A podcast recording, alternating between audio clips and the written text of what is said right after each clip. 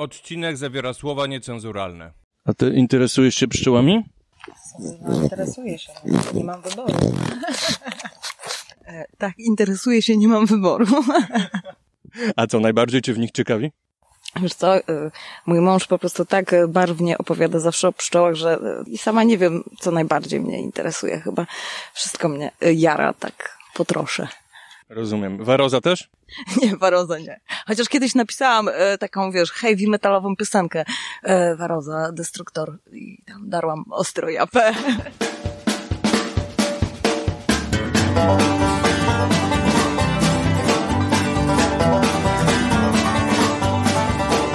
Dzień dobry. W tym odcinku Radio Barroza. o swoim pszczelarstwie opowie Jacek Merc z gospodarstwa pasiecznego Gypsy Bees.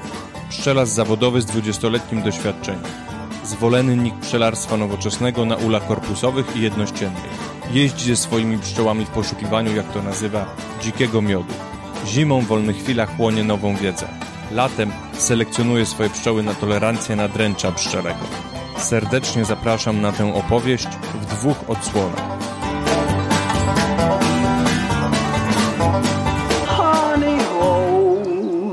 Jesteśmy na bazowej pasiece przy domu Jacka Merca. Powiedz, czy to jest twoja mm, główna pasieka? Ile masz pasieczek? Mam sześć pasieczysk, no w zasadzie siedem, bo jedno mam takie malutkie, dopiero w tym roku odpalone, a to jest głównie pasieka hodowlana i tutaj hoduję matki i to jest y, pasieka teraz nastawiona na miód akacjowy i leśny. I w tych ulach hodujesz matki. Wiesz, to dosyć imponujące ule jak na hodowlę matki, bo złożone są z pięciu korpusów. Wszystkie trzykorpusowe ule to są rodziny wychowujące, y, wszystkie dwukorpusowe ule to są reproduktorki, te, które mają pięć korpusów, to są przywiezione z sadów, one są po prostu na, na tutaj jakby y, rodziny produkcyjne na miód. Widzę wszystkie ule niemalowane, tak jak na przykład u Polbarta. Dlaczego? Dla, dla, dlaczego tak? Stodół też nie namalowali, stoją 100 lat te stodoły i nic im się za bardzo nie dzieje, poza tym to drewno pracuje, oddycha yy, i, lepiej oddaje wilgoć i te, te korpusy co są mają po 10-15 lat i mogę Ci pokazać korpusy, któ- które były malowane, pomalowane przez stolarza, bo chciał mi zrobić prezent i pomalował jakimś olejem, yy, czy czymś tam to zabezpieczył i one po prostu zaczął się na nich mech rozwijać. A niemalowane korpusy stoją już wiele lat, nic im się nie dzieje. Jak zresztą sam tu widzisz. Czyli rozumiem, że według Ciebie malowanie to e, zbytek e, pracy, którą... Szkoda kasy, sz- szkoda pracy, yy, szkoda zdrowia pszczół, bo wiadomo, że te wszystkie oleje na pewno są w jakiś sposób szkodliwe i to wiele, wiele lat się tam gdzieś tam rozkłada. No podejrzewam, że pokos lniany najmniej. No ale jakby no to się potem wszystko lepiej syfi i na tym się rozwijają jakieś glony i i mi się to nie podoba, no dlatego ich nie maluję. Podobne mam doświadczenie, bo e, zrobiłem odkładówki woskiem e, pomieszanym z olejem lnianym, no i po dwóch latach jest już na tym grzyb, nie? Wydaje mi się, że to właśnie paradoksalnie przez to, że użyłem takie naturalne materiały, bo jakbym użył jakiś syntetyczny olej, to może by tego nie było. Glonów nie wyhodował, no. No właśnie. E, Też chyba są takie zalety, że e, po prostu takie niemalowane drewno mm, lepiej oddycha.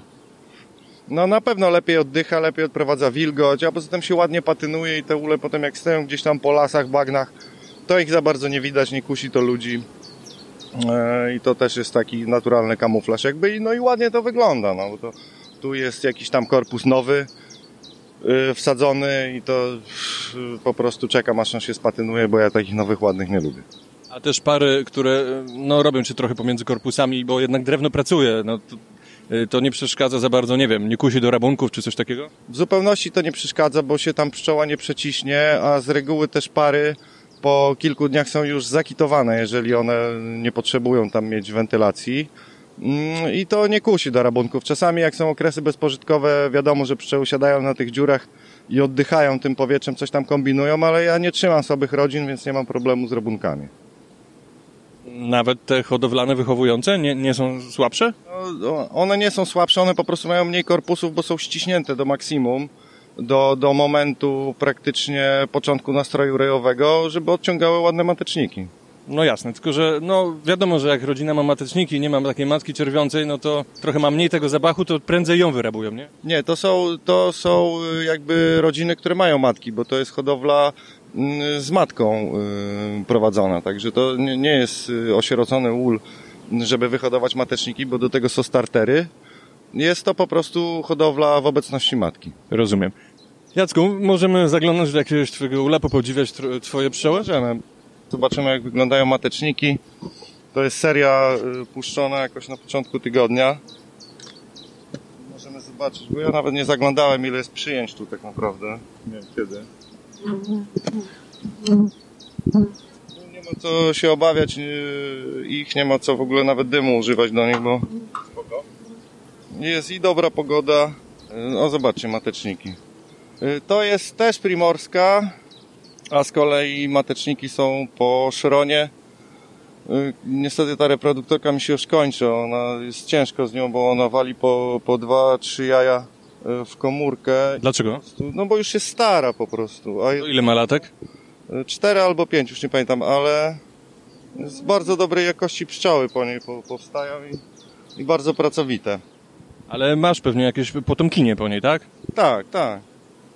Mam po niej odhodowane matki, nawet y, mam takie matki, jakby, które są w klasie reprodukcyjnej, ale ja to nie, ja nie jestem jakby hodowcą e, sprzedającym matki, więc hoduję to tylko dla siebie. Potrzebne mi jest to w celach krzyżowniczych i, y, i z tego sobie odhodowuję materiał, wieczor, wieczornie to unasienniam y, i po prostu mam tam pewne swoje krzyżówki tutaj w tej pasiece, dlatego te pszczoły tak wyglądają, a nie tak jak w innych pasiekach. Czyli jak? Jaka jest różnica? No popatrz na te ule, co tam są produkcyjne, to zobaczysz. Chodzi ci o siłę rodziny? Tak. No teraz jest taki e, moment, że e, pszczelarzom się pszczoły roją. Aha. Się pszczoły po prostu nie roją. Mimo tego, że czasami hoduję z mateczników rojowych e, matki, bo to są jedne z lepszych matek. Jaka jest twoja opinia na temat e, tej tezy, że z matecznika rojowego powstaną pszczoły bardziej roli, roiliwe? To jest bzdura. To jest bzdura, ponieważ wiele lat już się krzyżuje pszczoły na, na tą cechę nierojliwości. Mm, I teraz, żeby to, tą cechę y, genetyczną rojliwości znowu wydobyć, to potrzeba znowu wiele lat. Więc jak się od pszczół nierojliwych odhodowuje mateczniki rojowe, bo się je zmusza do tego, żeby się wyroiły, czyli je się na przykład ściska tak jak tutaj do jednego korpusu, tylko po to, żeby one założyły te mateczniki rojowe, no to wiadomo, trzeba w odpowiednim momencie reagować, żeby ten rój nie wyleciał. Radio Barroso. Kolejny odcinek Radio Waroza. Dzisiaj goszczę w zacisznym domu Jacka Merca, zawodowca, pszczelarza od kilkudziesięciu lat, tak? Dobrze mówię? Dobrze. Mm, powiedz, Jacku, y, od... właśnie, nawiązując do, do, do tego wstępu, od kiedy jesteś pszczelarzem i skąd zainteresowanie w ogóle pszczołami u ciebie? No u mnie to się pojawiło gdzieś koło roku 2000, jak byłem na studiach i kombinowałem, co by tu zrobić, żeby mieć yy, w sezonie robić coś, z czego będę miał jakąś tam kasę i zimę będę miał wolny czas na moją twórczość yy, rzeźbiarską. No a że po prostu się wychowałem w sadzie, zawsze ta przyroda mnie fascynowała i tak dalej, to kombinowałem z tej puli przyrodniczej, co by tutaj wymyślić. Yy, No i wymyśliłem pszczoły, gdzieś tam pojechałem, gdzieś tam zobaczyłem te pszczoły, bardzo mi się to spodobało. S- yy, Spodobał mi się też ten system Apipol, bo stwierdziłem, że taki niski korpus, on mi da możliwości łapania takich miodów wyjątkowych, różnych, krótkich. Y, Zrobiłem nawet taki ul apipol jednościenny wtedy. On do tej pory stoi gdzieś tam w którejś mojej pasiece jako też taki relikt i, i ul snozowy, gdzie sobie funkcjonują pszczoły bez ingerencji w ogóle żadnej. Ale to nie trwała długo ta moja fascynacja y, tym systemem ula. y, Chociaż był bardzo fajny, bo zaczęły mi jakby rosnąć wieżowce i, i to było uciążliwe i ze względu na wiatr i, i ze względu na pszczoły i tak dalej, i tak dalej. Więc odszedłem od tego systemu mm, na rzecz y, Langstrota, bo też zacząłem tam dłubać po świecie, patrzeć co tam się dzieje i okazuje się, że 90% uli na świecie w pasiekach towarowych to są Langstroty. I ten ul daje bardzo dużo możliwości. W związku z tym stwierdziłem, że okej, y, robię Langstrot. No oczywiście ten korpus pełny Langstrota był trochę za duży. i też to parę lat zajęło i się potem yy, okazało, że jednak trzeba ten korpus trochę zmniejszyć, wtedy ten ul się robi jeszcze bardziej plastyczny. Mm, Można bardzo szybko yy, robić przeglądy, całymi korpusami operować, nie trzeba się bawić w ramki. Oszczędza to masę czasu. I y, stąd po, po rozmowach z ludźmi y, ze świata i z Polski poszedłem w Langstrot 3 czwarte, ul jednościenny z y, osiadkowaną dennicą, który daje mi właśnie takie możliwości, że pszczoły mi się nie roją, mogę y, dowolnie żonglować sobie tymi korpusami, czy to wczesną wiosną, czy, czy w sezonie. Jest to po prostu bardzo wygodny i plastyczny ul. Langsrod 3 czwarte. Langstrot 3 czwarte, tak. No tak on się w Polsce, e, taka nazwa się przyjęła, bądź Langstrot Polbarta, bo też e, jakby z Leszkiem dużo na ten temat rozmawiałem i kombinowałem. E, I no on ma tam jakieś swoje nazwy, wiadomo, angielskie, ale przyjęło się w Polsce Langstrot 3 czwarte i to jest u- ul o ramce e, 435 na 185, bo, przepraszam, 448 na 185, bo jest też ten Langstrot jakby rosyjski czy europejski, który ma 430 chyba 5 na 185. On jest zmniejszony i to jest, y, to nie jest Langstrot 3 czwarte. To odpowiada Dadantowi. To jest jakby połówka do Danta, no, załóżmy. No. Chodzi o to, że masz po prostu jedną ramkę na pasiece w tej chwili. W gnieździe i w, w nadstawce. Tak, mam jedną ramkę na pasiece, taką samą do wszystkiego, do ulików weselnych, do wszystkiego używam takiej samej ramki. Jest to po prostu bardzo wygodne, praktyczne i też można dzięki temu szybko pracować. Mhm, Bo wcześniej miałeś po prostu dipa, e, gniazdo i pewnie jakieś skrócone nadstawki na górze, tak? Yy, nie, no miałem wszystkie, miałem korpusy pełne, ale to miałem kilka tych uli i to miałem niedługo bardzo, bo po prostu, no szukałem, szukałem, to był jakby taki czas poszukiwań. To były jakieś tam pierwsze lata z pszczołami i, a wiadomo, ul wielkopolski mi nie pasował i, i cały, cała ta zbieranina uli, która istnieje w Polsce, którą nie wiem po co, i z czego to wynika?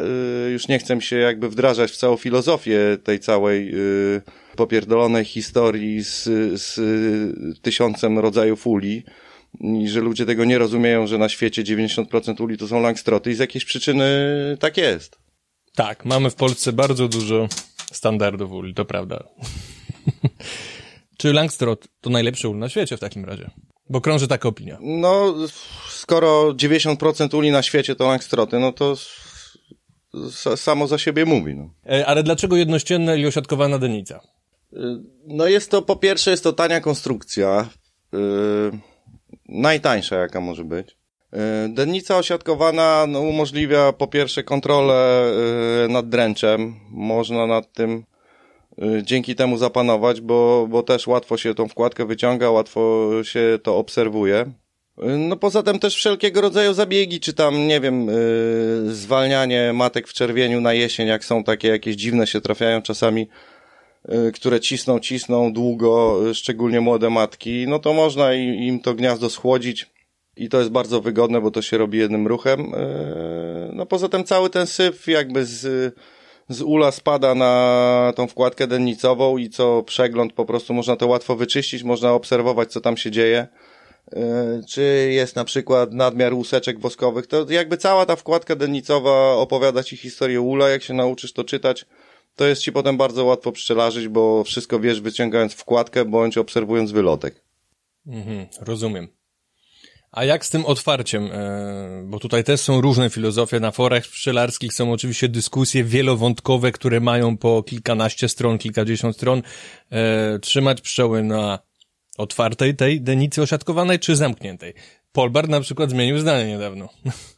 No ja y, trzymam pszczoły w sezonie na zamkniętej y, wkładce dennicowej i nie ma to absolutnie nic wspólnego z, z rojeniem się pszczół, bo czy ona jest zamknięta, czy otwarta, to jak pszczoły się będą chciały roić, to się będą roiły.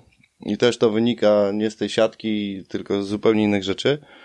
A y, otwieram tą siatkę jesienią po prostu i też nie do końca ją otwieram. Zależy też to od siły rodziny bo na przykład odkłady zimuje na zamkniętej wkładce danicowej, a ule produkcyjne zimuje na uchylonej tej wkładce. To wszystko zależy. Mhm, ale w sezonie trzymasz zamknięte generalnie. W sezonie generalnie trzymam wkładki zamknięte, bo zauważyłem kiedyś e, taką prawidłowość, że pszczoły, które stały na polanie w lesie, gdzie było bardzo gorąco i część pszczół miała otwarte te wkładki, a część miała zamknięte, to tam, gdzie były wkładki otwarte, to pszczoły siedziały na przedniej ścianie ula, wisiały tak zwane brody, a tam, gdzie wkładki były zamknięte, było im po prostu łatwiej regulować tą temperaturę przez y, mały wlotek, niż jak miały po prostu taką rozworuchę od spodu i im tam to gorące powietrze wchodziło, po prostu było im ciężej nad tym zapanować. No dobra, a dlaczego te jednościenne? Yy, rozumiem argument, że są tanie. Czy są jeszcze jakieś inne argumenty za tym, że jedno, jednościenne, a nie ocieplane? No ja nigdy nie miałem, oprócz tych apipoli z, z owipianu, to nie miałem nigdy uli mm, ocieplanych, więc jest mi ciężko to stwierdzić. Jak zacząłem robić próby z apipolami jednościennymi, to zobaczyłem, że oprócz tego, że nie ma w nich wilgoci y, zimą, no to innej różnicy nie ma jakby w przeżywaniu pszczół zimy i tak dalej. Więc y, no nie podobało mi się też to w apipolu, że po prostu Mm, miałem tam problemy z ustawieniem tej wentylacji. No, du, du, dużo tam robiłem prób, ale jednak nie umiałem tego ustawić i, i, zbierałem się zimą wilgoć w tym ulu. Był to bardzo fajny ul, y, bardzo go lubiłem, ale no niestety nie radziłem sobie z tą wilgocią, mimo tego, że tam jest masa możliwości wentylacji, to sobie z tym nie radziłem i, i jak zrobiłem te, y, coś mnie podkusiło, żeby zrobić te Y, jednościenne ule na, na wzór tych uli amerykańskich, czy tam jakiś tam, to, to za, zauważyłem, że bardziej mi się ta, to pszczelarstwo podoba, bo ono jest też bliższe natury, bo jest to drewno, bo nie ma tam żadnych plastikowych, styropianowych elementów, Y, oprócz ewentualnie podkarmiaczki i a jakby no najbardziej mi zależy na tym, żeby te pszczoły były jak najbliżej tej natury, żeby chociaż trzymam je w tym pudełku, je tam zamknąłem, żeby chociaż miały te warunki zbliżone do dziupli. Rozumiem. Też jest chyba taka zaleta, że możesz sobie spokojnie dłutem tam drapać, prawda, po proporcji i tak dalej, nie musisz się martwić, że zdrapiesz po prostu, tak jak e, albo ze styropianu, albo mm, z poliuteranu, to nie możesz za bardzo, tak? No, Tym słuchaj, nie, nie, nie jestem w stanie ci powiedzieć, bo ja pamiętam, y, że że tamte ule owipianowe po prostu to się robiło rozpór sody kaustycznej, się to po prostu myło i dziękuję, do widzenia. Było tam parę ciekawych rozwiązań fajnych, mhm. które można było gdzieś tam przenieść później dalej. Chociażby te plastikowe boczki, do których się wkładało beleczki, nie trzeba było drutować ramek. No tak. No, no, no masa tam była ciekawych bardzo rozwiązań, stąd mnie to urzekło. No ale jakby idąc w kierunku tego mojego zamiłowania do przyrody, natury i tak dalej, i do minimalizmu, po prostu jak zobaczyłem, że różnicy nie ma, wręcz wyszło na plus, bo nie zbierałem się w ulu jednościennym tak wilgoć, to postanowiłem, że wszystko robię jednościenne i, Jasne. i to mi działa po prostu. Pomimo, że drutujesz ramki, tak? Bo jak rozumiem, w tym Langstroth 3 czwarty już drutujesz. No, drutuję ramki, ale tylko i wyłącznie do miodni, bo, bo jakby gniazda są tam jeszcze gdzie, gdzie nie gdzie są ramki z drutami, ale generalnie gniazda są na, na dzikiej, jakby tak zwanej dzikiej zabudowie, mhm. bo tam y, już od jakiegoś czasu nie stosuję węzy, ponieważ wiem, co one mi tam budują. I to mi też daje lepsze wyniki, jakby, no. Okej, okay, czyli gniazdo masz na wolnej zabudowie. Puszczasz po prostu wszystko na ramkę pracy. No można by to tak nazwać, bo one dostają taki pasek startowy węzy 4.9 i one już sobie tam budują co chcą, ale generalnie Mm, na przykład robiąc y, uliki weselne, zabierając ramki, wycofując ramki z gniazda, staram się wycofywać y, te ramki już druciane, starsze, i w to miejsce po prostu wsadzam puste ramki z paskiem węzy wklejonym, żeby one miały po prostu jakby tą linię, po której mhm. budują, żeby nie budowały mi tam jakichś zakrętów, żebym potem nie miał problemu żeby się tam do nich dostać, dobrać do tego gniazda i tam im grzebnąć, y, y, jak będę potrzebował. Kapuję, ale jeśli na przykład na jednej trzeciej takiej ramki wybudują ci e, komórki trutowe, a na dwóch trzecich e, robocze, to ci to nie przeszkadza? W zupełności mi to nie przeszkadza, bo one budują po prostu to, co im jest potrzeba w danym momencie. I tak dostają na wiosnę po dwie ramki pracy, więc sobie tam tych trud nie nabudują i tak gdzie niegdzie mają jeszcze stare ramki, gdzie mają po brzegach y, po prostu miejsce, bo jak jeszcze stosowałem tą węzę 4.9, to nacinałem po skosie te ramki, żeby one miały miejsce, żeby te 10% trutni w gnieździe jednak było.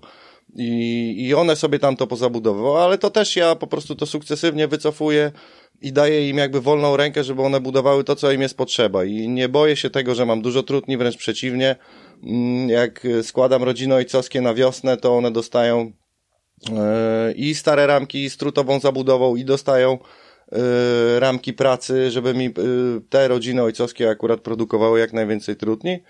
I wbrew pozorom w nich jest też bardzo dużo miodu dzięki temu. Mhm. I zimują też z komórkami trutowymi w gnieździe? Bardzo często się to zdarza, bo one bardzo często mają te mm, ramki pracy y, jakby na skraju gniazda. No nie są to ostatnie ramki, ale są przedostatnie załóżmy. I one to zalewają po prostu pokarmem i, y, i na tym zimują. I ja im tego nie zabieram. No zabieram to mm, przy pierwszym wiosennym przeglądzie z tych rodzin, na których mi nie zależy na trutniach. Ale generalnie wszystkie rodziny dostają po jednej, dwie ramki pracy. Kapuje. I nie zimują gorzej z takimi komórkami trutowymi. Y, Z pobieraniem pokarmu z komórek trutowych. Nie ma to żadnego problemu. Radzi Barroza. Wycinasz trutnie czy nie? Nie, ja trudni nie wycinam, ja trudnie bardzo szanuję, one mi bardzo pomagają. Solidarność męska, tak? Nawet nie chodzi o solidarność, tylko chodzi o to, że przy komórce 4.9 e, boczek ramki ma 32 mm, czyli ta uliczka międzyramkowa y, jest o wiele węższa i w momencie, kiedy ja mam trutnie, to mam więcej pszczół robotnic, bo, bo y, trutnie grzeją mi czerw. One po prostu y, jakby, jakbyśmy grzebnęli w gnieździe, byś to zaobserwował, że one obstawiają naokoło ten czerw i nie siedzą bezpośrednio na tym czerwiu, tylko grzeją go jakby naokoło, bo nie, nie, nie, mają takiej potrzeby, przez to, że tam jest inna termika w gnieździe przez, przez tą węższą uliczkę, to nie potrzeba aż tyle energii, żeby to ogrzać. I w związku z tym więcej tych pszczół lata na pożytek, a, a trudnie robią robotę pod tytułem grzeją czerw. No i tam, gdzie jest dużo trudni, tam jest o wiele więcej miodu, bo to, bo te pszczoły mogą pracować, no nie muszą siedzieć na, na, na tych, na tym czerwiu po prostu. Rozumiem. Czyli twoim zdaniem e, rola trutni jest e, większa niż tylko dawcy spermy, transportery informacji genetycznej od matki. Oczywiście, że tak, no y, wiadomo, że to są super ruchacze i to też ym, i to też jakby, no trzeba wiedzieć, jak powinien prawidłowo wyglądać truteń i do takich trutni dążyć, a te, które wyglądają nieprawidłowo, no to je eliminować, no bo y, trzeba po prostu wiedzieć, no y, znać budowę y, takiego super ruchacza i takie trudnie hodować, bo jest wtedy duża szansa, że na przykład przy takim wieczornym unasiennianiu taki truteń ma większe prawdopodobieństwo złapania matki niż taki truteń mojego sąsiada, no bo y, ja selekcjonuję też te trutnie jakby, no zależy mi na tym, żeby on miał długie nogi, y, żeby miał y, skrzydła dłuższe niż odwłok, y, bo to są jakby takie cechy mm, pierwsze, które wskazują na to, że on jest bardziej sprawny i większa szansa, że on po prostu tą matkę w powietrzu złapie, nie? Bo jakbyś miał Kapuje. te nogi za krótkie, A na włochate dupy zwracasz uwagę? Bo mi się to podoba osobiście. Znaczy nie, no ja jakby zwrac na, na te dwie rzeczy jakby y, w pierwszej kolejności zwracam uwagę. Druga sprawa to jest podlanie tych, tych trutni mleczkiem i tak dalej. No jest, jest tych szczegółów tam kilka. No. Okej. To ciekawe. Czyli nie wycinasz trutni, e, wszystkie trutnie są, które latają, są zdrowe, są dla ciebie pożyteczne. Tak, oczywiście. Czyli mm, generalnie zajmujesz się e, chowem matek pszczelich również. Do tego są ci potrzebne trudnie. Sam sobie e, chowasz matki, tak? Na swoje Tak, potrzeby. ho, hoduję matki na własne potrzeby, jakby bo, bo szukam tej pszczoły, której cechy mnie najbardziej interesują. W związku z tym szukam pszczół, mm, które się nadają do krzyżowania i do selekcji. Nie bawię się w Pana Boga, nie, nie jestem inseminatorem. Y, Raczej robię to właśnie takimi sposobami typu wieczorne unasiennianie, bo to mi jakieś tam efekty przynosi zadowalające dla mnie. E, Ale matek nie sprzedaję, w ogóle mnie nie interesuje jakby rynek matek. E, Interesuje mnie, żeby, żeby wyhodować sobie pszczoły, e, które będą sobie z tą warozą radziły w o wiele większym stopniu niż e, takie zwykłe nasze pszczoły, załóżmy krainki na przykład, nie? Bo te pszczoły, które ja hoduję, no to, to, to są po prostu mieszańce międzyrasowe i y, i jakby unasieniane naturalnie i, y, i w ten sposób szukam. No to zajmuje o wiele więcej czasu, bo gdybym się bawił Pana Boga i używał aparatu, to pewnie bym do tego o wiele szybciej y, jakoś tam doszedł, ale po prostu jakby no etycznie mi to przeszkadza, używanie takiego narzędzia i y, męczenie tej matki y, w ten sposób. Rozumiem. Okej, okay, czyli selekcjonujesz pszczoły pod jakieś tam mm, mm, swoje cechy, które są dla ciebie użyteczne, pożyteczne. Jesteś hodowcą, prawda? Ja jakby się za hodowcę nie uważam, bo, bo tych matek nie powielam jakby na mm, komercyjnie. I ten temat mnie w ogóle nie interesuje. Radio Barroso. Dobra, to opowiedz coś o tym, o tych mieszankach, o, o, o tym krzyżowaniu, o którym mówiłeś. Jakie tam geny u ciebie na pasiece latają i dlaczego takie, a nie inne? Ja jakby korzystam y, głównie y, z dwóch źródeł genów, bo y, korzystam z matek od Polbarta, i korzystam z matek od Bogdana Macewicza, bo yy, z tymi pszczołami jakby najszybciej mi poszło, one się najszybciej zaadaptowały do komórki 4.9. Yy, mało było matek, które sobie z tym nie radziły, znaczy miały problemy z, z wsadzeniem odwłoku do, do komórki, często sobie nadrywały te odwłoki i, po prostu widać, widać to było od razu, że to u nich nie zadziała mimo tego, że na przykład y, pokolenie odbudowywało tą węzę y, dość prawidłowo, no załóżmy tam w granicach tam 10% błędu. Y, ale no, testowałem masę różnych matek od różnych hodowców i jakby od tych dwóch hodowców te matki spełniły moje oczekiwania. Poza tym mam z nimi jakby taki kontakt, że, że mogę z nimi pogadać, mogę pojechać, mogę popatrzeć, pogrzebać i wiem, jakby wiem czego chcę, czego szukam. No ciężko mi jest opisać, jakie to są geny, no bo to są, to są hybrydy wszystko w większości, więc y, to są geny prawdopodobnie z całego świata, no bo i z Afryki są geny, i ze, gdzieś ze Skandynawii są geny, i z Niemiec są geny, i z Rosji są geny, i z Polski są geny, więc ta pula genowa jest y, jakby bardzo bogata. Ale no, no nie, no musiałbym po prostu Gdybyśmy na przykład, nie wiem, no wzięli szydełka i próbowali badać indeks kubitalny, no to gdzieś to można na siłę do czegoś przypisać, ale dokładnie tego nie przypiszesz, bo też yy, yy, hodowcy jakby, którzy na przykład tak jak Leszek ma, ma, ma swój punkt kopulacyjny, zapełnia go bardzo dobry, dobrą pulą genetyczną ze strony ojcowskiej, no to jakby ja nie widzę sensu tego badać i się wgryzać w to, co tam jest, czy tam jest jakaś sacharyjka, czy tam jest jakiś, y, nie wiem, no, elgon, czy, czy coś tam, czy, czy jakaś primorska. Mnie po prostu nie interesuje nawet jak ta pszczoła się nazywa. Ważne, żeby ona po tych moich jakby sprawdzianach spełniała moje oczekiwania i nie, te, i też nie idę z tym na żywioł, no. Barroza. Wspomniałeś, że e, jedną z głównych e, twoich dróg do selekcji pszczół jest e, selekcjonowanie ich na jakąś tam odporność na dręcza pszczelego. Mógłbyś coś powiedzieć, jakie cechy według ciebie powinny spełniać takie pszczoły? Czy to jakaś tajemnica jest, czy nie?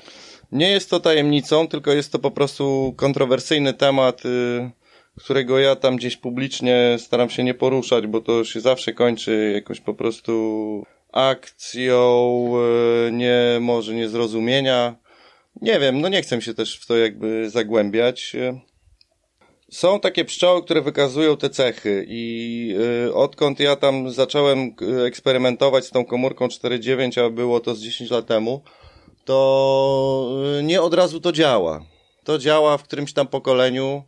Pic polega na tym, że no, y, albo się ma pszczoły, część pszczół, które po prostu jeżdżą na pożytki, są ulami towarowymi i tak dalej, a część pszczół, na przykład u mnie, które wykazują takie cechy typu y, właśnie grooming, czy VT, czy, czy to VSH, one zostają odwożone na takie pasieczysko, które też spełnia odpowiednie warunki, bo tam w promieniu kilku kilometrów y, nie ma pszczół ze względu na to, że to jest taka polana y, leśna otoczona sadami. I tam ciężko, żeby jakiekolwiek pszczoły naokoło przetrwały.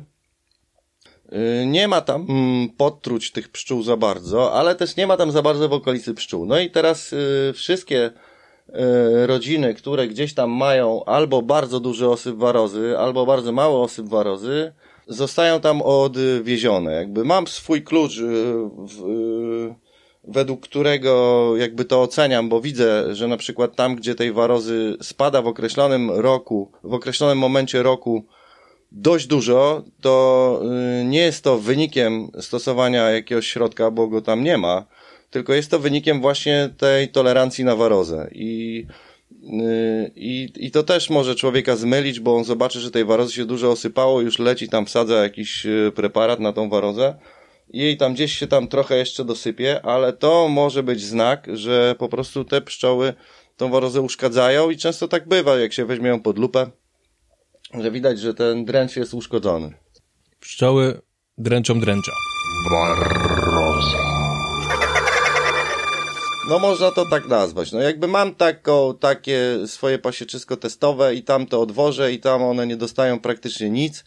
No wiadomo, że tam gdzieś tam późno, późno e, na jesień, jak widzę, że, że coś się dzieje, że jakieś kalectwo się pojawia, jakieś wirusy, no to takie rodziny stamtąd zostają zabrane i jakby natychmiast dostają, y, czy tam kwas szczawiowy, czy, y, czy tymol, czy, czy jakąś grubą chemię pod tytułem apiwarol, bo trzeba te pszczoły uratować. No nie można dać im zginąć, bo to robienie tego testu Bonda to dla mnie jest po prostu barbarzyństwo i to jest bardzo chujowe zachowanie y, eksperymentatorów, no bo ja wiem, że to jest jakby sposób selekcji naturalnej, ale no po prostu jest mi szkoda, że, że skazuje rodzinę na śmierć. Wolę ją uratować, niech ona sobie tą zimę przetrwa, mam ten ul opisany, zaznaczony i w kolejnym sezonie wymienię matkę, wymienię plastry, zrobię sypaniec i mam święty spokój z tym, no i, y, ale nie, nie, nie jestem w stanie skazać rodziny pszczelej na śmierć przez swoją głupią filozofię y, po prostu testu Bonda na przykład.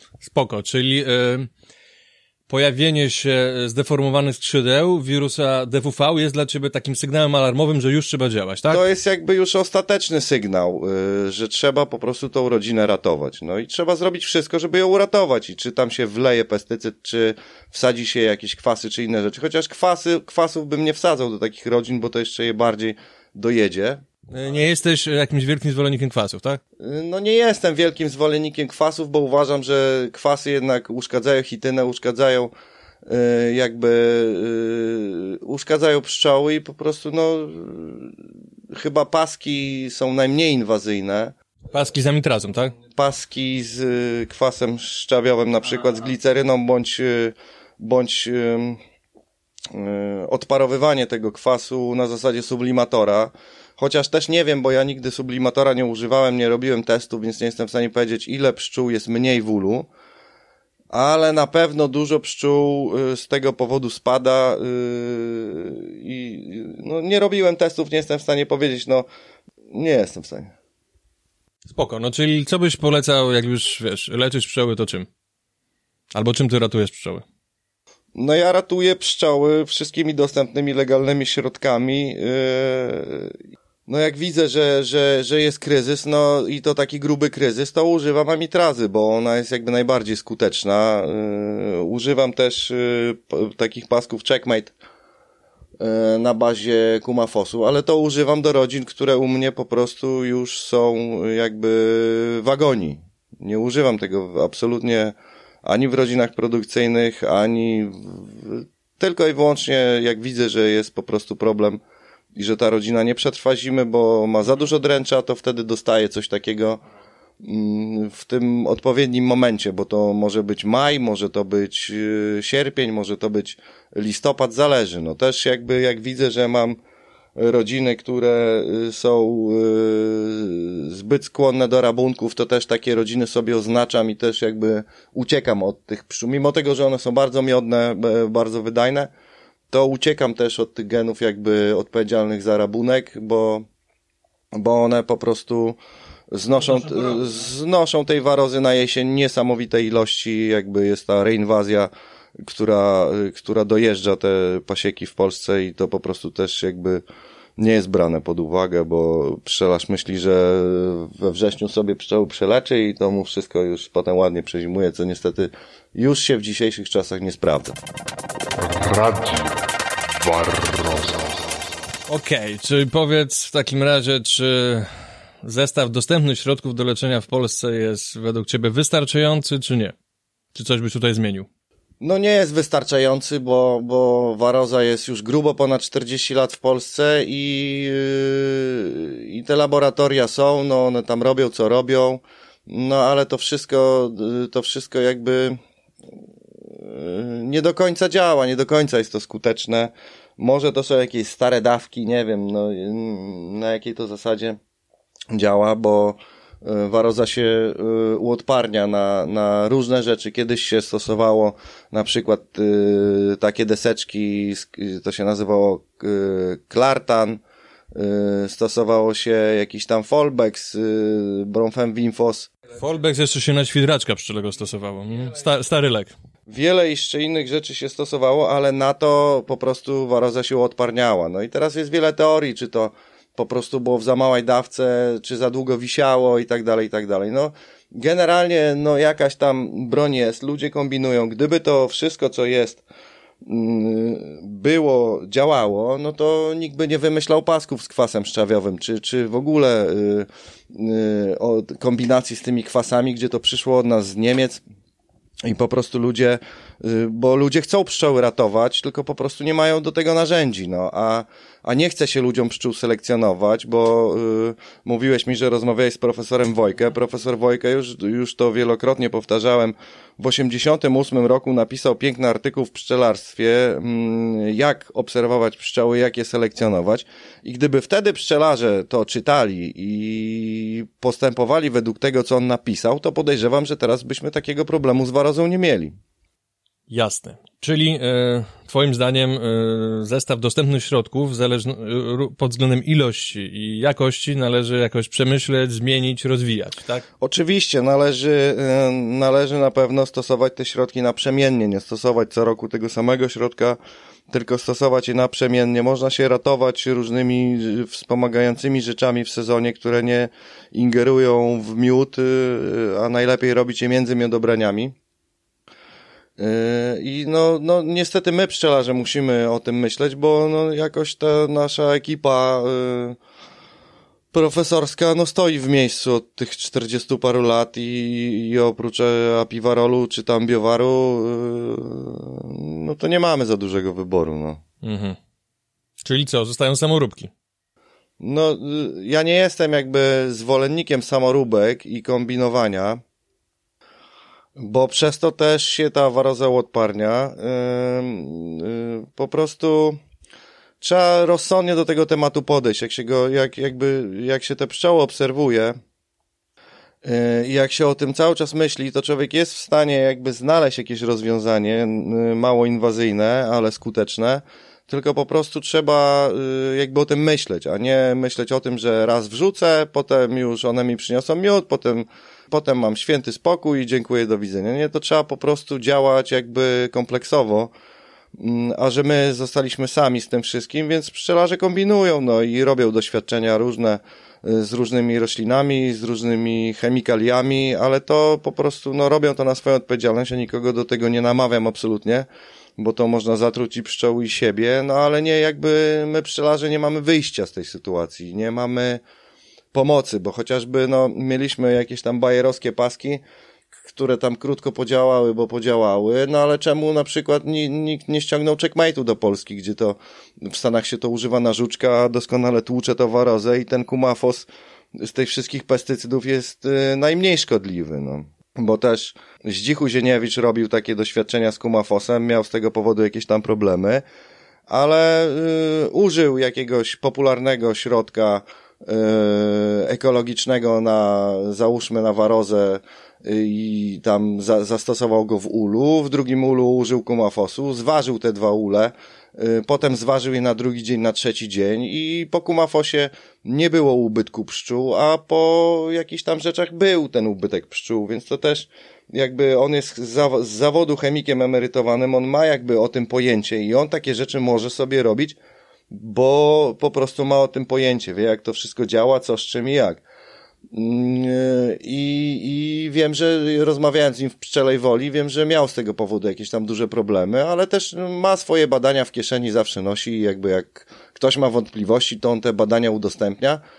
Go wiesz, jeżeli chciałby to zrobić na poważnie, to powinien te badania jakoś robić w sposób kontrolowany, nie później dać do recenzji i tak dalej, bo dopóki sam sobie je trzyma, no to zawsze nau- to, to nie jest metoda naukowa. Wtedy, Słuchaj, ja nie znam jakby tej historii, wiem, że jakieś tam kłopoty miał, wiem, że to jest, on też ma taką, kurczę, punkową naturę i No jakby nie, nie znam szczegółów tej historii, wiem, że jakieś tam kłopoty miały yy, z tego powodu i tyle, no. Spoko. Być może będzie... Zaproszę go do wywiadu.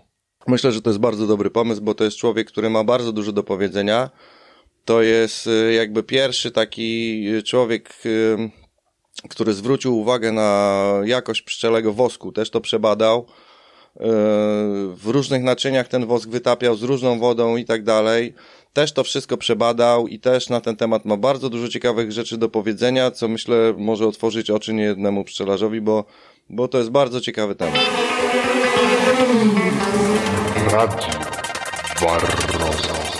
Wspomniałeś o tych rodzinach, które testowo nie leczysz, masz taką pasiekę. To jak to z tym nieleczeniem u ciebie jest? Oszołomstwo i fanatyzm, czy racjonalizm? Zresztą już trochę na ten temat powiedziałeś. Która, która ścieżka ci pasuje? No powiedziałem, y, powiedziałem ci, że no tam są odwożone rodziny, które ewidentnie y, jakby wykazują się tą y, odpornością na dręcza i one tam sobie stoją i stoją od wielu lat. Yy, I to nie są rodziny, które stoją od dwóch lat, tylko to są rodziny, które tam stoją od sześciu, nawet i ośmiu lat są takie rodziny, gdzie po prostu się to mieli wszystko samo, tam nie są wymieniane matki, tam się wszystko dzieje po prostu jakby w naturze, tam jest o wiele mniej miodu, yy, ale to nie jest pasieka produkcyjna moja, tylko jest to moje takie oczko w głowie, gdzie po prostu yy, staram się takich pszczół szukać. I, I tak jak ci mówiłem, jakie jest to kryterium i po prostu tak to wygląda. Okej, okay, czyli masz już jakieś tam pnie, które od no, kilku lat co najmniej stoją nieleczone, tak? I, I, nie padają, tak? Ty je obserwujesz i... Tak, mało tego, ja tam nie wymieniam im w ogóle za bardzo y, plastrów. Czasami tam jak potrzebuję y, na przykład... Y, jak mi brakuje do ulików weselnych ramek z czerwiem, no to tam pojadę, stamtąd im popodbieram i powsadzam im puste ramki tam z tym paskiem węzy na przykład i to jest jedyne, co ja im tam odświeżam, ale to jest na zasadzie jednej ramki, nie? To nie jest, to nie jest to, że ja tam im wsadzam od razu cały komplet nowych ramek, nowej węzy i niech one sobie tam robią. Nie, tam są bardzo stare ramki. Czyli nie boisz się zimowania e, tych rodzin na ciemnych e, plastrach? Nie ma to znaczenia. W, moim zdaniem w zimowli... Y, w takiej sytuacji nie ma to znaczenia, wręcz to im pomaga, dlatego że te, tam często są obszędy po prostu i te komórki się jeszcze bardziej zmniejszają i tam jest, ja tego nie mierzyłem nawet.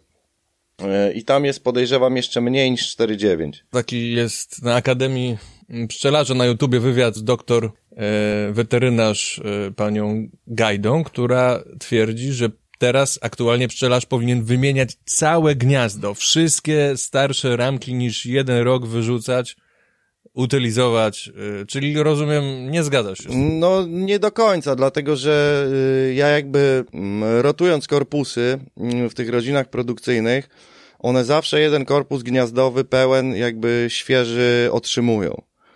I, y, a w tych rodzinach moich testowych, które gdzieś tam stoją, nie otrzymują praktycznie nic, one tam siedzą na tych, sobie na tych starych ramkach, yy, gdzie jest pewnie masa patogenów i, jak, i czegoś tam jeszcze, ale yy, jakby nie przeszkadza im to w zimowli. One oczywiście w mniejszej sile wychodzą, podejrzewam, że to jest spowodowane dręczem i tak dalej i niestosowaniem yy, chemii, ale jakby no nie, nie, aż tak to nie wydaje mi się, żeby to rzutowało, no bo skoro tam one to, one przeżywają, te rodziny produkcyjne, które gdzieś tam są w terenie, zawsze dostają co najmniej jeden nowy korpus gniazdowy, yy, gdzie sobie tam yy, to budują, no to ja jakby nie widzę różnicy. Tylko jest różnica w sile rodziny, a, a dalej to tej różnicy nie widzę, no. Tylko, że jest to po prostu jakby taki mój pomysł, i, i moje doświadczenia i po prostu yy, taką mam obserwację, no, jakby nie sugeruje się, yy, ja wiem, że może próbuję koło od nowa wymyślać, ale jakby no, chcę sprawdzić sam pewne rzeczy yy, i jak mi gdzieś tam motylica nawet wlezie, yy, bo tam stoją pszczoły z reguły na trzech korpusach, nie więcej. Jak mi wlezie gdzieś tam w dolny korpus motylica i to wyżre, to ja tej motylicy wcale nie wyrzucam, yy, gdzieś tam się ten syf pozbiera i tak dalej pospada przez tą siatkę część, część zostanie na siatce, bo to często się tak zdarza, że jak ona pożre te plastry, to gdzieś tam y, po prostu tą siatkę zalepią i to dopiero na wiosnę im czyszczę. Ale no nie ingeruję w to, bo chcę zobaczyć yy, po prostu, co się będzie działo i jaka będzie różnica. Z tym, że jest to, tak jak mówię, miejsce odosobnione, nie ma tam w okolicy pasiek, tam żadne pszczoły nie są w stanie przeżyć, bo tam są tysiące hektarów sadów i po prostu cokolwiek tam przyleci, to już nie odleci, bo zostanie zatrute przez rolnika, który często pryska nieprzepisowo. Yy, Właśnie w tamtej okolicy, tak? tak. No ale twoje pszczoły jakoś, co, odporne są One na to, tam tak? się, tak, one tam se siedzą, no bo to jest taka enklawa, te po prostu polana w lesie, gdzie one są jakby odcięte od tego i one jedyny moment, jaki mają tam krytyczny, to jest moment, kiedy kwitną sady, bo potem jak już sady nie kwitną, to one nie latają w stronę sadów, bo tam nie ma nic, tam nawet nie ma mniszka, bo to wszystko jest wykoszone, yy, nie ma żadnych kwiatów i je w ogóle tamta okolica nie interesuje. Mm, Chodzi też o to, że to jest takie miejsce, ja to miejsce y, wielokrotnie sprawdzałem, bo też nie chciałem y, komuś narobić bigosu przez te moje y, kombinacje, jakiemuś innemu pszczelarzowi, ale okazało się, że tam na szczęście blisko pszczelarza nie ma, a poza tym przekonałem się po kilku latach o tym, że nawet y, gdyby był jakiś pszczelarz w okolicy, to on mi narobi więcej bigosu niż ja jemu. Reinwazja masz na myśli, tak? Dokładnie. Okej. Mm, dobra. No to uściślając, jak nawet nie prowadzisz takich notatek, to jak ci się wydaje, ile masz najdłużej e, pnie, które stoją sobie bez leczenia i nadal żyją? No myślę, że, tam, że są tam takie rodziny. Musiałbym, ja już nie pamiętam, bo ja mam to popisane na daszkach, ale myślę, że gdzieś tam 2012 rok y, już y, pierwsze tam się pnie takie pojawiały i one zostały jakby zostawione same sobie, nie? I tam sobie funkcjonują te pnie. Okej, i jak bierzesz te ramki, jak wspomniałeś e, z nich, żeby zasilać swoje uliki weselne, to później patrzysz, jak się wygryza ten czerw i on nie jest jakoś specjalnie porażony, nie, nie ma tam więcej warozy niż wula, które leczysz, nie, tak? absolutnie nie, nie, nie. Mhm. No, czyli jest jakaś tolerancja. Tak obserwujesz. Tak, obserwuję, że jest jakaś tolerancja, tylko jest warunek, że y, jeżeli stamtąd zabiorę taką rodzinę, która tą tolerancję wykazuje tam, przewiozę je tu do mnie, to jest y, wielkie prawdopodobieństwo, że z tą tolerancją już się zacznie problem. Bo się zmienią warunki środowiskowe i już te pszczoły mogą być skazane po prostu na, na, na problem, y, bo, bo jest i, y, bo jest po prostu inna roślinność, inne miejsce, one już jakby zostały przeniesione. Już robiłem też takie testy i z reguły jak zostały stamtąd zabrane, to tu już miały problem. Czy w innym miejscu, na innym pasieczysku już miały z tym problem, więc nie można ich ruszać. Na pewno trzeba dać y, tym matkom się wykazać, żeby z tych matek powstały kolejne matki, żeby to się samo kręciło i wtedy po tam trzech, czterech, pięciu latach zaczyna to moim zdaniem działać, bo, bo jeżeli będziemy w kółko im zmieniać matki, w kółko im wrzucać jakieś nowe rzeczy, to one nie zdążą się przystosować do warunków terenowych i to jakby moim zdaniem jest też jeden z elementów bardzo istotnych. Rozumiem, a tylko wiesz, e, no, współczesne, nowoczesne pszczelarstwo zawodowe, produkcyjne, między innymi polega na wożeniu pszczół, na transporcie pszczół, pszczół. Bez tego jakby ciężko wyobrazić sobie, chyba się zgodzić, prawda? Utrzymanie siebie i rodziny, dzieci. Więc, no, tak, no, ten sposób pszczelarzenia, no, nie za bardzo pasuje do tego, prawda? No tak, ale to ja y, o tym mówię, że ja mam takie pasieczysko wydzielone, gdzie odwożę rodziny, których jest jakiś tam, e, załóżmy, promil, mm, a rodziny produkcyjne jeżdżą, są w innych miejscach i tak dalej i u nich jest jakby zabiegi na warozę są przeprowadzane y, w normalny sposób, y, y, a tam po prostu stoi, nie wiem, no 8-10 uli czy 12, już nie pamiętam. Y, Gdzie, bo rzadko tam jeżdżę, gdzie po prostu jest to taki, taka enklawa, y, gdzie odwożę te rodzynki po prostu, które takie cechy wykazują, a, a cała reszta jeździ y, z pożytku na pożytek jakby i to jakby no to jest moja praca, no. Rozumiem, a tam to jest po prostu hobby. A tam to jest tak, to jest takie po prostu moje oczko w głowie, no. Jasne. Radio Barroso. Dobra, gdyby ktoś, ktoś posłucha tego, będzie chciał się za coś takiego zabrać, co byś mu poradził, jakie powinien zrobić pierwsze kroki?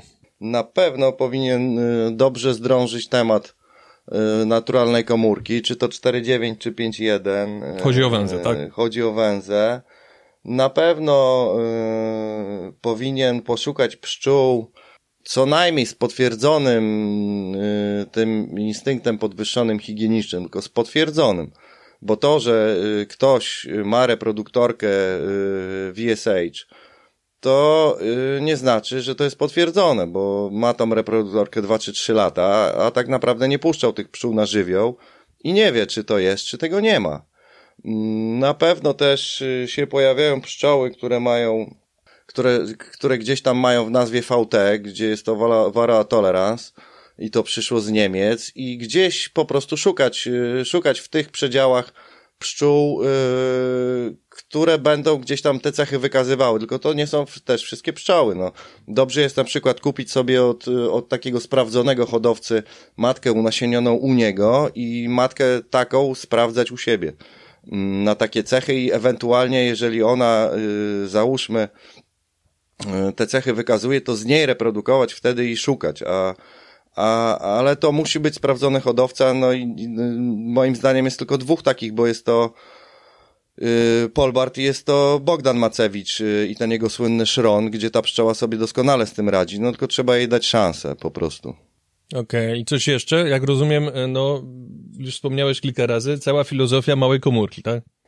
No ja już y, jakby od wielu lat y, nie mam tej standardowej komórki 5.4, więc jest mi ciężko powiedzieć to y, już te, teraz, nie? Ale zacząłeś stosować tą komórkę zanim zacząłeś eksperymentować hobbystycznie z tą pasieką? Ja zacząłem jakby zacząłem szukać, tak jak zacząłem szukać jakby takich naturalnych rozwiązań typu ul drewniany i tak dalej, i tak dalej, zacząłem też szukać, czytać o, o, o węzie y, i o różnych innych możliwościach. Gdzieś tam się natknąłem na te badania, na, natknąłem się na tą węzę w Szwecji, y, się zacząłem zastanawiać po co to i dlaczego i zacząłem te, tego próbować i doszło do tego, że ja już całą praktycznie standardową tą komórkę 5.4 wycofałem, już nie mam żadnej takiej ramki, bo to już zbyt wiele lat. Ale jak wsadzasz, e, jak rozumiem, do gniazda, teraz sam powiedziałeś, głównie wolną zabudowę, tylko pasek, to te komórki wolne, które one sobie robią, to też robią 4,9 mniej one więcej, e, tak? robią, tak, one robią w przedziale 4,9, y, ale też czasami robią mniejsze, czasami robią 5,1, ale nigdy nie przeskakują mi jakby tego przedziału 5,1, no w przypadku komórki trutowej to wiadomo. Czyli one już mają to w genach. Przeselekcjonowałeś pszczoły na takie, które to budują samoistnie, No tak? ja robiłem to w ten sposób, że jak miałem tą komórkę 5.4, to wsadzałem im po dwie ramki 4.9 na, na po prostu skraj kuli czerwiu i sprawdzałem, czy jest odbudowane to prawidłowo, czy jest to pokrzaczone, nie?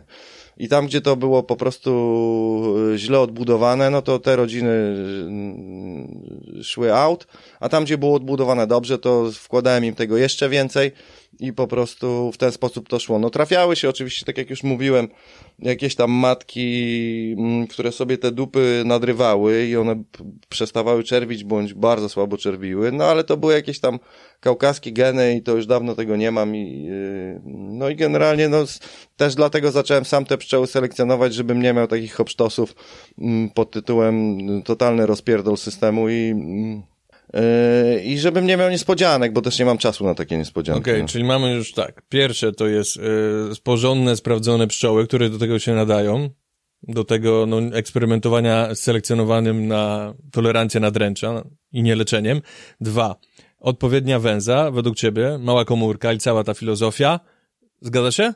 Znaczy przy tej węzie to bym się zatrzymał, bo też y, jest istotny ten kąt komórki, a chyba jest tylko jeden producent w Polsce, y, który produkuje węzę z tym prawidłowym kątem, tym dnem komórki. A co masz na myśli konkretnie? Dlatego ja też zacząłem y, im dawać wolną rękę, bo o, jak się porówna odbudowę taką ich dziką, umówmy się, że to tak nazwiemy dziką, czyli na ramce z paskiem, a porówna się, po, przystawi się do tego ramkę odbudowaną na węzie, to gołym okiem widać, że ta komórka mm, y, odbudowana dziko jest trochę głębsza, jakby ma ten inny kąt dna komórki, niż ta komórka odbudowana na węzie, gdzie to zostało narzucone. No i, i to widać, zresztą są jakieś rosyjskie badania na ten temat, gdzieś tam, mm, że ten kąt komórki jest bardzo ważny, bo, bo jeżeli on jest większy, to wtedy zbiera się tam więcej mleczka pszczelego i te pszczoły jakby są lepiej odżywione i po prostu dłużej, o wiele dłużej żyją, no.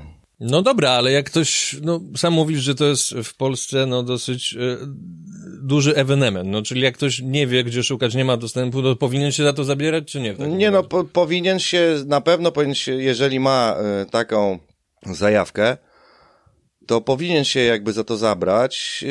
Yy, tak jak powiedziałem, że powinien sprawdzać te rodziny, wkładać im testowo te ramki i patrzeć. I te, które odbudowują, no to już im jechać po prostu po całości.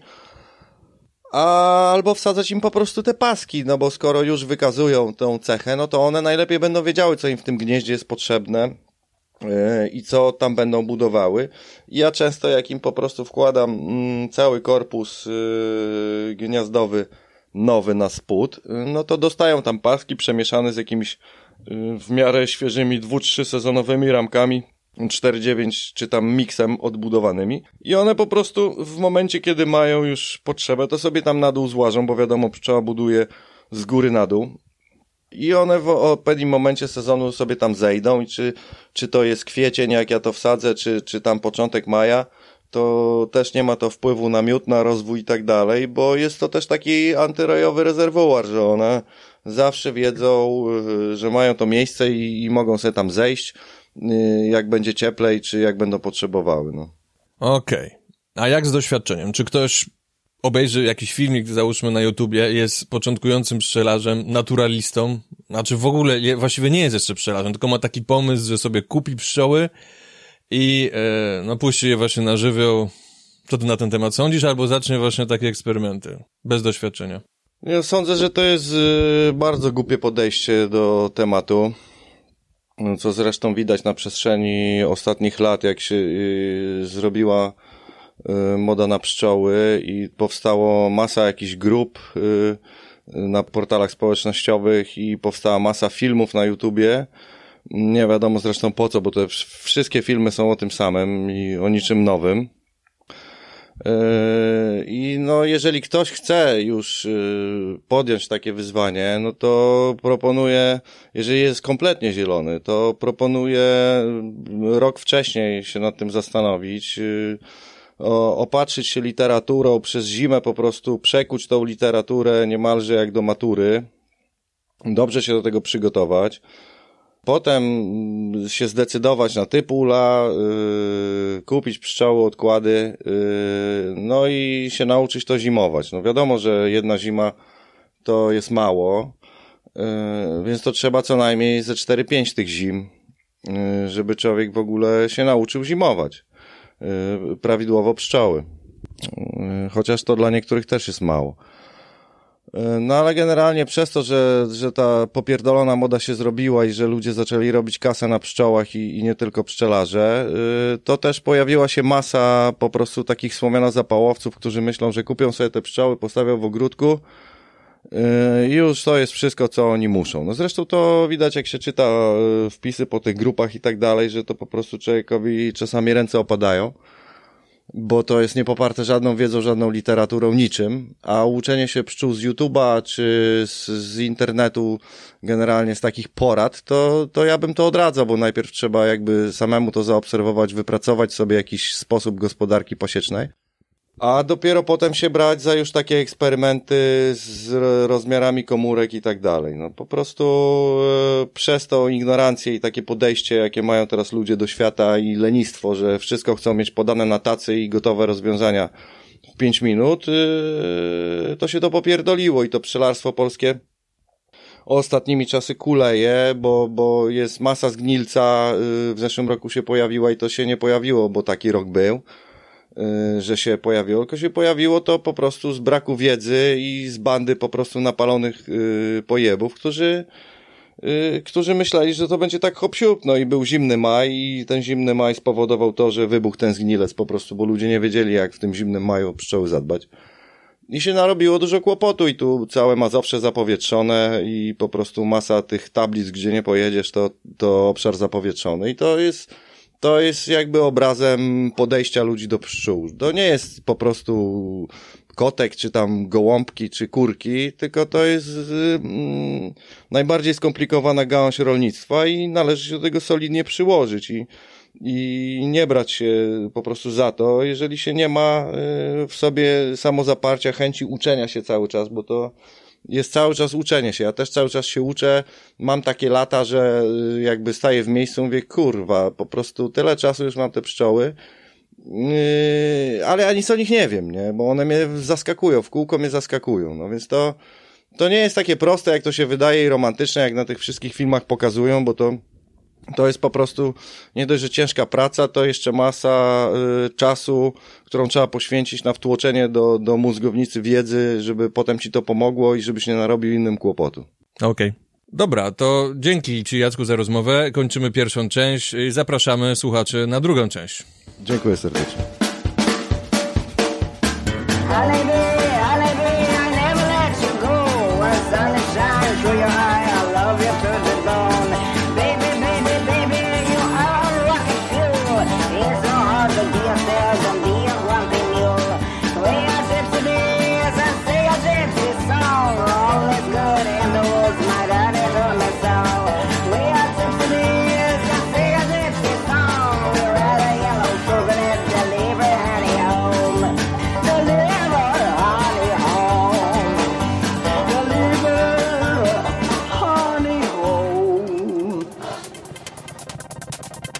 Zajrzyj na stronę www.waroza.pl. Tam, poza wpisami na blogu, opisami odcinków podcastu oraz artykułami, znajdziesz przydatne linki do słuchania i subskrypcji podcastu na telefonie.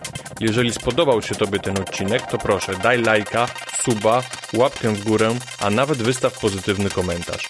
Dzięki temu dowiedzą się o tym inni, ale również dzięki temu ja mam większą motywację, aby podcast trwał i rozwijał się dalej. A propos tego ostatniego, aby przyczynić się do regularnego rozwoju podcastu, możesz także mi postawić dobrą kawę, dobre piwo lub dobrą czekoladę lub jakąś inną niespodziankę.